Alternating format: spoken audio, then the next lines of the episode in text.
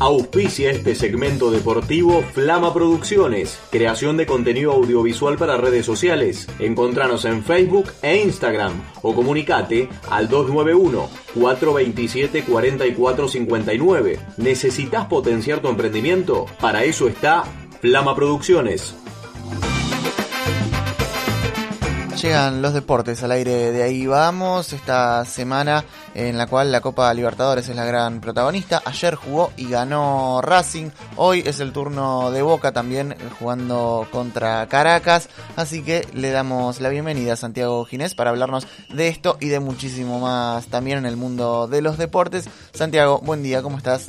¿Cómo andas Tomás? Que tengan buen jueves, el saludo grande para todo el equipo, para la gente que está obviamente también en, producción y en la operación técnica, el saludo para todos. Racing ganó, no le alcanzó para clasificar puntero en el grupo F. Nacional de Montevideo lo terminó superando por un gol de diferencia, ganó 2 a 0 el equipo de Gonzalo Vergesio que marcó un gol. Racing ganó 2 a 1. Allí está entonces la diferencia.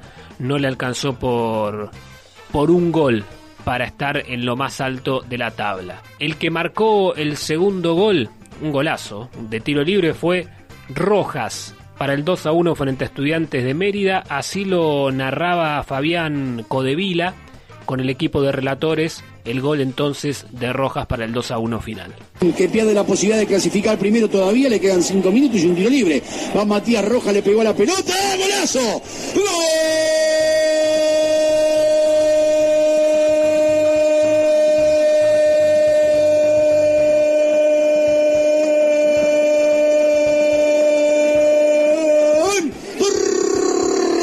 Matías Roja, qué pegada prodigiosa, qué zurda, se ilustró el botín, porque con la lluvia dijo me lo seco un poquito, la agarró como hay que pegarle, con la pierna izquierda la colgó en el ángulo, pero literalmente en el ángulo, en la intersección entre el travesaño y el palo, imposible para el arquero, y cuando se moría el partido y se morían las aspiraciones de Racing por clasificar primero, un golazo de tiro libre hizo recordar a Rubén Paz, al Mago Capri, al Panadero Díaz, a tantos hombres que vistieron esta camiseta y le pegaban tan bien como le pegó Matías Rojas que saca número 10. Racing 2, Estudiantes de Mérida 1.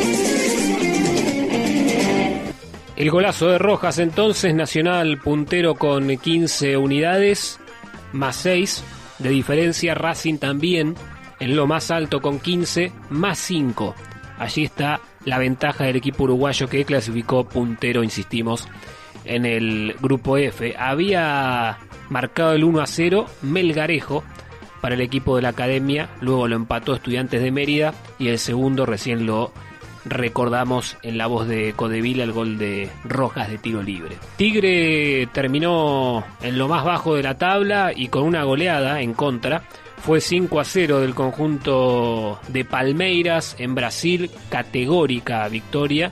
Tigre ni siquiera pudo clasificar a la Copa Sudamericana. Si ganaba en Brasil por una diferencia de dos goles o más, clasificaba a la Sudamericana porque en el otro encuentro Guaraní le dio una gran oportunidad, le dio una ayuda, derrotando al conjunto de Bolívar. Sin embargo, Tigre no pudo aprovechar esa oportunidad y tras la derrota se queda sin nada, afuera de la Libertadores, también afuera de la Copa Sudamericana. Hoy juega Boca frente al equipo de Caracas de Venezuela, 21 a 30. Irá ese encuentro. El equipo de Miguel Ángel Russo ya está puntero en su zona, simplemente busca ampliar la ventaja, sumar la mayor cantidad de puntos posibles, que puede ser importante a futuro, ¿no? Para lo que queda de esta Copa Libertadores. Andrada Buffarini Ojara es la duda del técnico. Lisandro López, Izquierdos Fabra, Salvio Capaldo en lugar de Campuzano, Guillermo Paul Fernández, el ingreso de Cardona por Obando y en zona de ataque Tevez y Soldano. Allí están los 11 entonces de Boca para enfrentar al conjunto de Caracas. y ESPN va a televisar el partido. El árbitro será el uruguayo Cristian Ferreira. Y hablando de Boca, el que firmó y se convirtió en el tercer refuerzo del equipo, se suma a Javi García y a Edwin Cardona.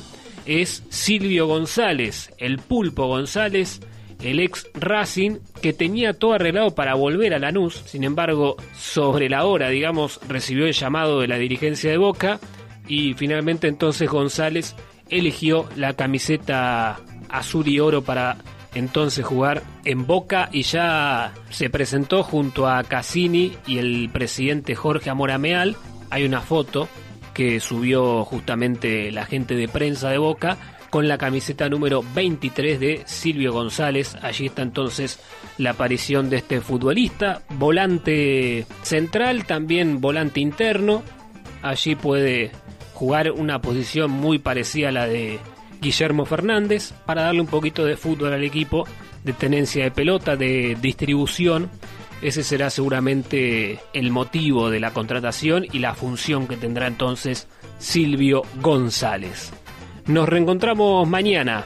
Seguramente ya tendremos confirmación de todos los clasificados a octavos de final de la Libertadores y también quienes lo hacen como punteros en sus grupos y quienes en segundo lugar. Esto será importante para el sorteo que vamos a poder observar el día viernes. El sorteo de octavos de final, obviamente.